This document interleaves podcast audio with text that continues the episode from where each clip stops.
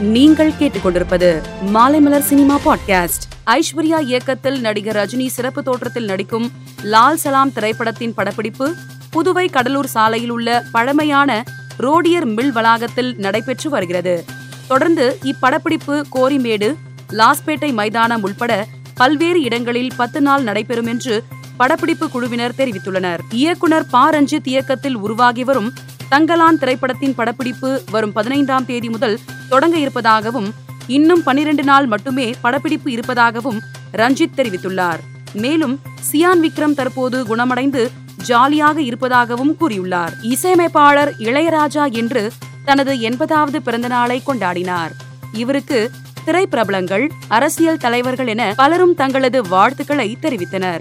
இந்நிலையில் இளையராஜாவிற்கு வாழ்த்து தெரிவித்து இயக்குனர் செல்வராகவன் பதிவு ஒன்றை பகிர்ந்துள்ளார். அதில் காலையில் எழுந்தால் ராஜா குளிக்கும் போது ராஜா வேலைக்கு செல்லும் போது ராஜா மதிய உணவு ராஜா மாலை வந்தால் ராஜா இரவு வந்தால் ராஜா தூங்கும் முன் ராஜா சோகம் மற்றும் மகிழ்ச்சிக்கு ராஜா இப்படி வாழ்க்கை என்னும் வலைப்பின்னலில் நம்மை காப்பாற்ற இறைவனால் அனுப்பி வைக்கப்பட்ட தூதுவன் ராஜா. இனிய பிறந்தநாள் வாழ்த்துக்கள் என்று பதிவிட்டுள்ளார். விறுவிறுப்பாக நடைபெற்று வந்த ஜெயிலர் படத்தின் படப்பிடிப்பு நிறைவடைந்து படக்குழு கேக் வெட்டி கொண்டாடியுள்ளனர். மேலும் இப்படம் வருகிற ஆகஸ்ட் பத்தாம் தேதி திரையரங்குகளில் வெளியாக உள்ளதாக அறிவிக்கப்பட்டுள்ளது. இது தொடர்பான புகைப்படங்கள் இணையத்தில் வைரலாகி வருகிறது. கார்த்தியின் இருபத்தி ஏழாவது படம் குறித்த புதிய தகவல் வெளியாகியுள்ளது.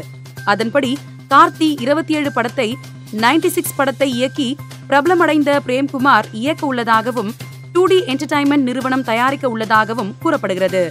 மேலும் இப்படத்தின் வில்லனாக அரவிந்த் சாமியிடம் பேச்சுவார்த்தை நடைபெற்று வருவதாகவும் தகவல் வெளியாகியுள்ளது. தமிழக முதலமைச்சர் மு ஸ்டாலின் கோடம்பாக்கத்தில் உள்ள இளையராஜாவின் இல்லத்திற்கு நேரில் சென்று அவருக்கு பிறந்தநாள் வாழ்த்து தெரிவித்தார். மேலும் மூத்த அமைச்சர் கே என் நேருவுடன் சென்று வாழ்த்து தெரிவித்தார். மேலும் செய்திகளை தெரிந்து கொள்ள மாலைமலர் டாட் காமை பாருங்கள்.